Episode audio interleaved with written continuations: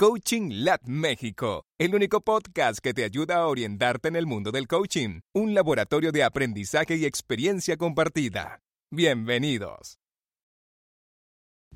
Muy buenas noches, muchos saludos desde Querétaro, donde ahora el mundo del coaching nos trae para pasar algunos días y poder compartir con algunos alumnos por acá en Querétaro. Muchísimo gusto en saludarles. Mi nombre es Héctor Sampieri y esto es Coaching Lab México, nuestro episodio número 10. Un episodio importante, un episodio que culmina un poco un recorrido que hemos emprendido desde el mes de septiembre y al que me da mucho gusto recibirte hoy para profundizar en un tema que en lo personal a mí me ha llamado muchísimo la atención Recuerda que este es un espacio para coaches, este es un espacio para personas a las cuales nos gusta el coaching, este es un espacio para clientes de coaching y para personas que están pensando o considerando iniciar su formación como coaches. De igual forma, personas que estén en un proceso de formación de coaching, todos somos bienvenidos en este laboratorio de aprendizaje y experiencia compartida. Muchísimo gusto en recibirles el día de hoy. Recuerden nuestros canales de comunicación, nuestra página web donde publicaremos la reseña de este episodio el próximo día miércoles 20 mm, de febrero.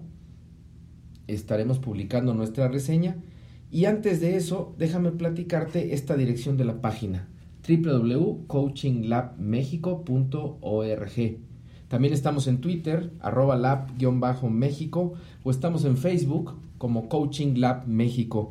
Te agradecemos mucho que nos busques, nos compartas y nos hagas llegar tus observaciones, los resultados de las tareas que vamos dejando sesión a sesión. Recordarás que tuvimos un encuentro hace algunas semanas, el día 28 de enero, donde platicamos algunas de las características y la radiografía, le decíamos, de un coach, las competencias, las habilidades que tiene que tener. A partir de ese episodio y la reseña que publicamos, nos contactó Miguel a través de nuestra página web. Miguel desde Puebla, le agradecemos mucho su mensaje y Miguel nos dice que a él le llamó particularmente la atención este acrónimo que se construía desde la perspectiva de Robert Diltz con el tema del coaching y platicando consigo mismo obtiene esta reflexión que nos comparte. Nos dice que de este acrónimo él encuentra que sus fortalezas es que como coach está conectado, que regularmente puede concentrarse en la sesión, que está centrado en la sesión, en el reto del cliente y que de alguna manera tiene una disposición para el apoyo. Pero que a veces lo que le falta trabajar en términos de habilidades es sostener la atención de manera más profunda. No solamente en las cosas que el cliente comparte, sino de verdaderamente profundizar en lo que el cliente está diciendo y no a través del, lenguaje y de la comunicación no verbal. También refiere Miguel que considera que tendría que estar un poco más abierto, abierto a lo que el cliente trae a la sesión, abierto un poco a su intuición, abierto, nos dice él, a la posibilidad de escuchar más a fondo a su cliente y no sentirse desafiado cuando el cliente le comparte algo con lo que él pudiera no estar necesariamente de acuerdo. Miguel, muchas gracias y me da mucho gusto que este acrónimo que traemos a, la reseña por parte del libro del manual del coach te sea de utilidad. También nos escribió Tere desde Mérida, en Yucatán, y a Tere lo que le llamó mucho la atención fue la descripción de características que un coach debe tener desde el enfoque que revisamos en el coaching cognitivo, sobre todo con la aportación que hace el doctor González.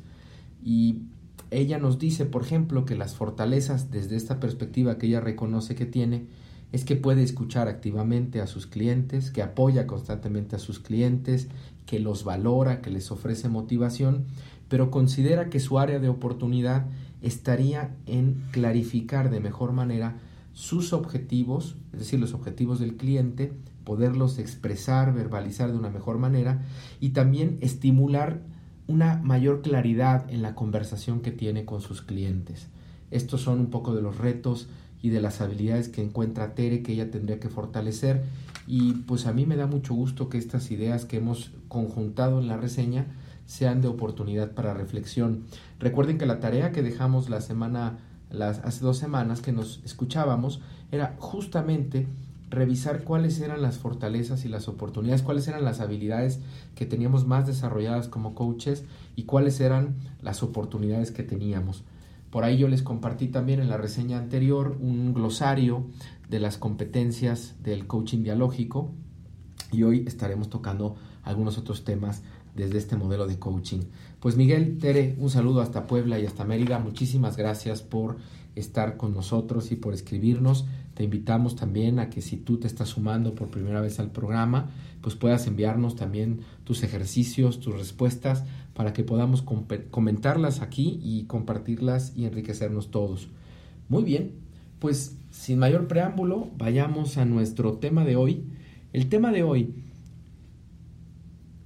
a lo que queremos dedicar este episodio, es abordar contigo un concepto que es, si me lo permites, desde mi perspectiva, una de las principales aportaciones que hace el modelo de coaching dialógico donde yo me he formado y que creo que puede ser de interés para otros esquemas o otros modelos de coaching conocer un poquito esta propuesta. Hemos llamado a este episodio ¿Qué es la mirada dialógica en el coaching? Vamos a tratar de explicar este concepto.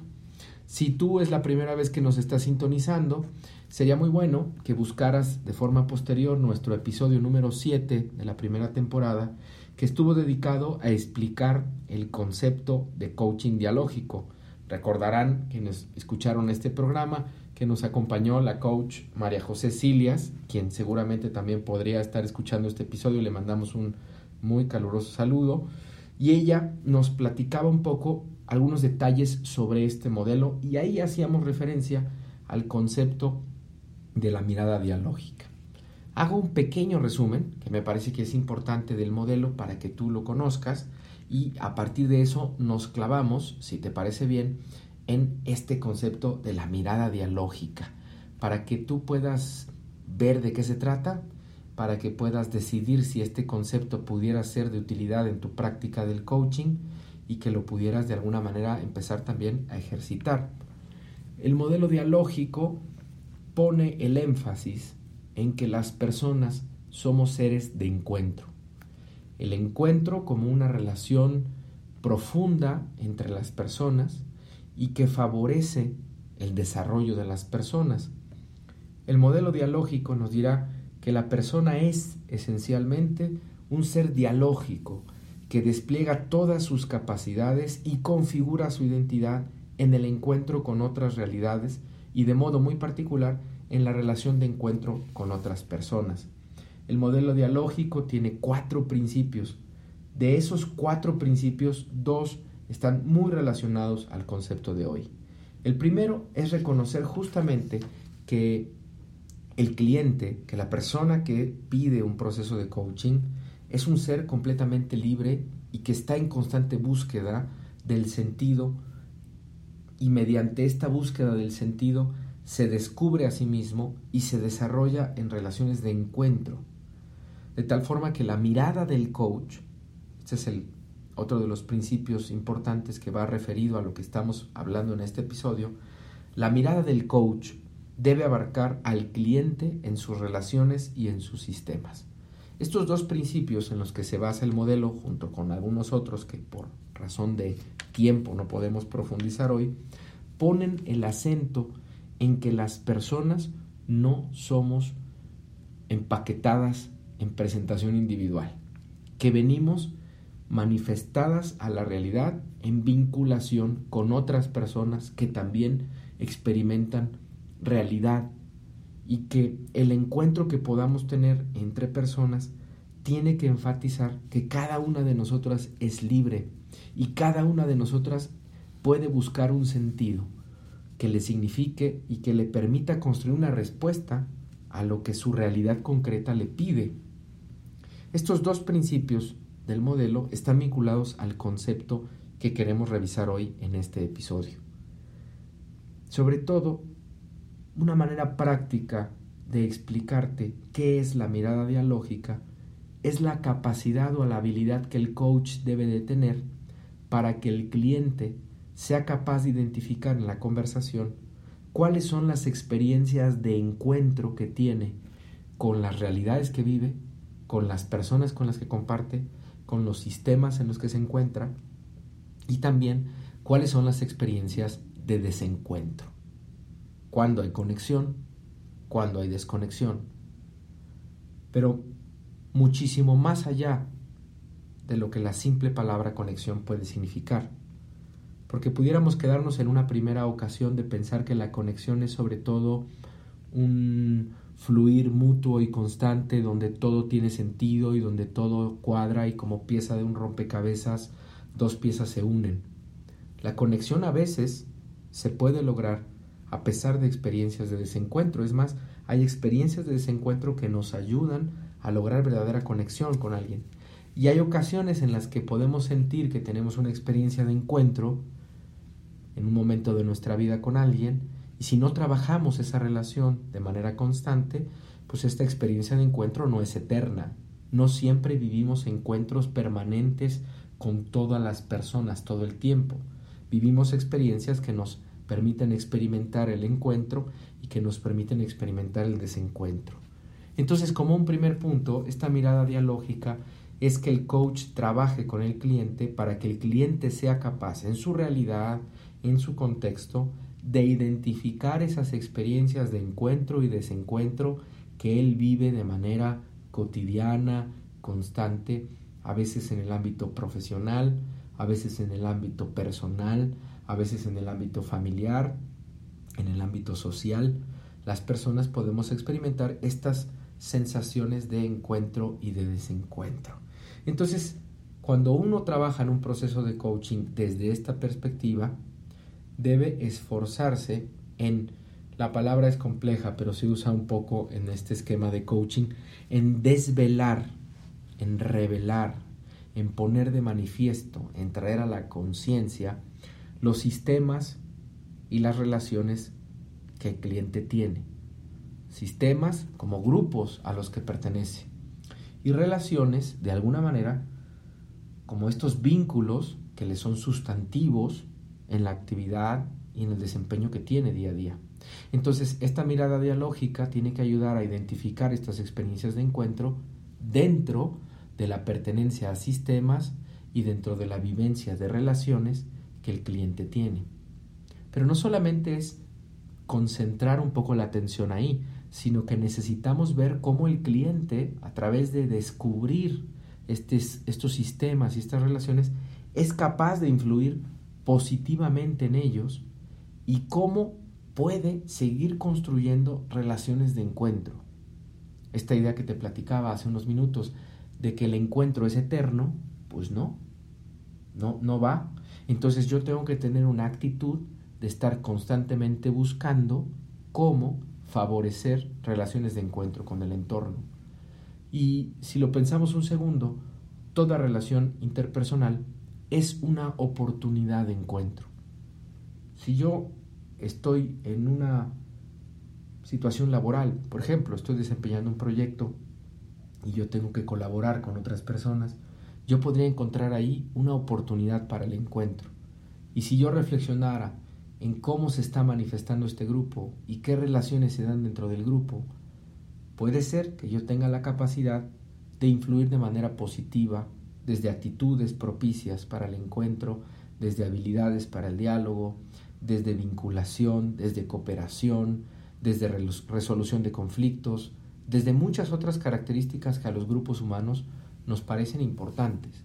Entonces, la mirada dialógica será una parte muy importante del proceso de coaching, donde además de explorar ámbitos de la vida de la persona, tenemos siempre que plantearnos preguntas, de plantearnos ayudas para tratar de ganar en conciencia para nuestros clientes sobre los sistemas y sobre las relaciones a las que pertenece. Y aquí me llama mucho la atención la propuesta que nos hace el modelo dialógico para reflexionar. Voy a permitirme citar algunas de las partes del texto de coaching dialógico, lo verás en la reseña debidamente citado.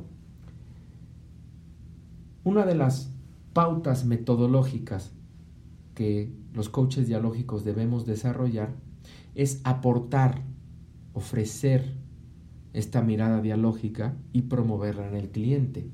Para ello necesitamos dirigir la atención principalmente a los ámbitos relacionales que el cliente genera para mirar las relaciones que mantiene. Es una mirada que se descentra de la persona, se amplía y coloca al cliente en su contexto específico de relaciones, como el zoom de una cámara. Mantiene al cliente en el centro de la mira, pero no solo le ve a él, sino que ve su entramado de relaciones. Al desvelar la personalidad del sistema, los rasgos del sistema, el coach ayudará al cliente a ver cómo impacta en él y qué influencia tiene él en el sistema o en la relación. Al ampliar la conciencia del cliente al respecto, el coach le brinda la oportunidad de crear relaciones positivas y de encuentro. Una de las consecuencias de esta mirada dialógica es que se crea una nueva perspectiva para el cliente. Este se separa de su situación y de sus emociones y puede observar las dinámicas que ocurren en el sistema. He aquí algunas preguntas que le ayudarán a desvelar su sistema desde una mirada dialógica. ¿Para qué existe este sistema? ¿Cuál es la función del sistema? De 1 al 10, ¿cómo se está cumpliendo con esta función en el sistema? ¿Cuáles son los elementos de este sistema? ¿Cuáles de ellos son los elementos principales? ¿Qué o quién tiene influencia en el sistema aunque no pertenece a él? ¿Cómo se siente cada miembro en el sistema? ¿Cuál es el rol de cada miembro en el sistema? ¿Quiénes desearían tener un rol distinto? ¿Cuáles son los conflictos recurrentes de este sistema? ¿Cuál es la esencia de este sistema? ¿Qué es lo mejor y lo peor de este sistema? ¿Qué cambio haría que el sistema funcionara mejor? ¿Cuál sería para ti la situación ideal en el sistema? ¿Qué echas de menos en el sistema? ¿Qué sobra? ¿Qué estás aportando tú al sistema? ¿Y cómo obstaculizas tú al sistema? Termino aquí la cita. Y estas son algunas de las preguntas que pueden ayudar a un cliente a tomar conciencia de la pertenencia al sistema. Pero un punto importante que es necesario aclarar es que esta mirada dialógica no supone un proceso de trabajo de equipo. Hablar de una mirada dialógica es profundizar en la perspectiva que el cliente tiene del sistema al que pertenece, es explorar esa pertenencia al sistema desde su subjetividad. Va a ser muy complicado que nosotros en una sesión de coaching individual podamos abordar toda la naturaleza de los sistemas y la pertenencia que el cliente tiene a ellos de forma exhaustiva. No es esa la intención. La intención es tratar un poco de descolocar la perspectiva del cliente para que analice la realidad del sistema al que pertenece y a partir de ahí pueda de alguna manera trabajar con la expectativa que se tendría de él y con lo que él también está esperando de esa pertenencia al sistema. La mirada dialógica entonces es un traer a la conciencia dentro del proceso de coaching la pertenencia a los sistemas. Y para eso, pues habrá alguna serie de herramientas. Están estas preguntas con una referencia que verás en nuestra reseña. También hay algunas otras técnicas. Pero es importante que también analicemos que la función de esta mirada dialógica es romper con que la única perspectiva predominante es la visión del cliente necesitamos provocar que el cliente se imagine cuál es la perspectiva que el sistema tiene, que el cliente de alguna manera despierte en sí la empatía más allá de un concepto, sino de una actitud para favorecer la perspectiva ante sus sistemas y roles, para poder obtener un aprendizaje que le ayude a encarar un reto. Muchas veces hay algunas herramientas en diferentes escuelas de coaching donde se trabaja con perspectivas distintas. Y esta mirada de perspectivas distintas, algunos, por ejemplo, en el coaching coactivo, le, llamarán como una subida a un helicóptero. Y desde ese helicóptero tratar de ver lo que hay abajo. Un poco el ejemplo que te dan aquí en coaching dialógico es este zoom de la cámara, donde él es capaz de observar aquello que va a tomar foto pero que puede descubrir algunos matices, algunos rasgos importantes.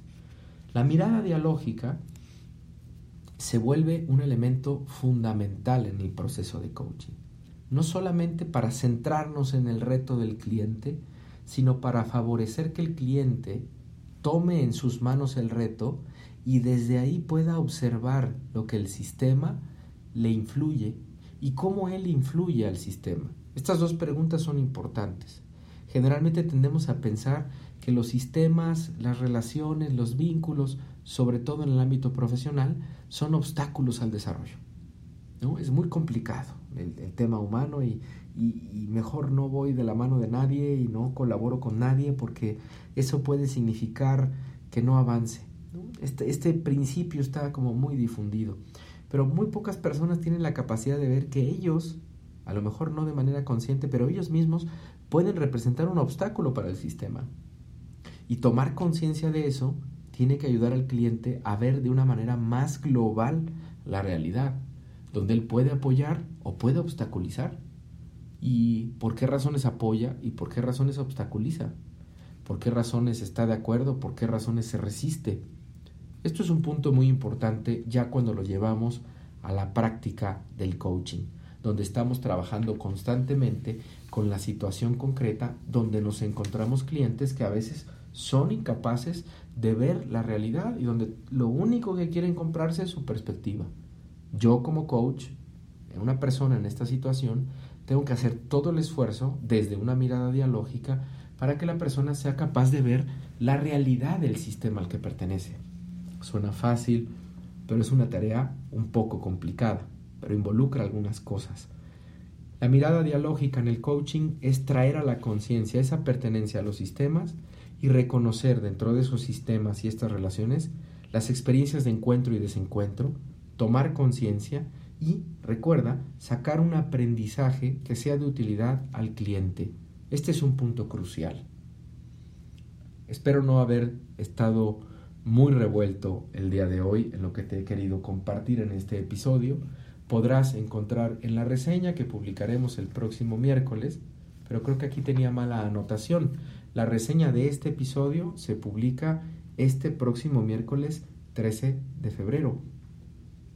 Eh, la reseña de la próxima semana se publicará de forma posterior, pero la de esta semana está publicada en nuestro sitio web el día 13 de febrero para que puedas acceder a revisar estos conceptos y sobre todo a la batería de preguntas que nos ayuda a tomar conciencia del sistema. Insisto, reconociendo que esto no es un coaching de equipos, esto es un coaching individual que se puede utilizar en life coaching o se puede utilizar en coaching ejecutivo para que el cliente tome conciencia de esas relaciones de encuentro y desencuentro en sus sistemas y en sus relaciones. Muy bien, pues con esto, para no aburrirte mucho esta noche de lunes, vamos a ir dando cierre a nuestro episodio de hoy antes de despedirnos, la tarea de la semana. La tarea de esta semana y la siguiente, que estaría encantado que me mandaras el resultado de tu consideración. Me gustaría que tú mismo pudieras tomar conciencia como coach de los sistemas y de las relaciones a las que perteneces y que trataras de identificar experiencias de encuentro y desencuentro en, las, en los sistemas y en las relaciones más importantes para ti. Ten una actitud de diálogo con tu realidad. Observa desde tu mejor versión. Y platícanos aquí los resultados en Coaching Lab porque tu aprendizaje favorece y permite nuestro aprendizaje. Estaremos encantados de platicar este hallazgo que hayas podido generar a partir del concepto de la mirada dialógica dentro del coaching. Nos estaremos escuchando de nueva cuenta el día 25 de febrero nuestro tema en el episodio número 11 será si se puede hablar, es una pregunta que nos hacemos, ¿se puede hablar de un proceso de coaching familiar? Lo discutiremos aquí y déjame platicarte que tendremos una invitada especial para este episodio. No anticipo, te compartiré quién es, algunos detalles de su experiencia y de su conocimiento y de su aprendizaje que vendrá a compartirnos el próximo 18 de febrero. El 18 de febrero en nuestro sitio web, en nuestras redes sociales, daremos a conocer el nombre de nuestra invitada. Yo estoy muy contento y muy honrado que se haya animado a participar porque le conozco, le conozco bien, he estado al pendiente de su trabajo como coach, tiene una agudeza de la cual podremos aprender mucho tú y yo el próximo 25 de febrero. Por ahora nos acercamos al final de este décimo episodio en nuestra segunda temporada. Agradezco mucho tu participación en nuestro programa. Gracias a quienes han estado en línea escuchándonos a través del enlace que tenemos en Spreaker y del que tenemos en Twitter. Te recuerdo nuestras redes sociales. Estamos en Twitter, arroba lab-méxico. Estamos en Facebook, Coaching Lab México. Y en nuestra página web, www.coachinglabmexico.org, donde tendremos el gusto de recibirte y participar contigo en un nuevo episodio de nuestro programa. Nos escuchamos muy pronto. Muchas gracias y muy buenas noches. Coaching Lab México, el único podcast que te ayuda a orientarte en el mundo del coaching, un laboratorio de aprendizaje y experiencia compartida.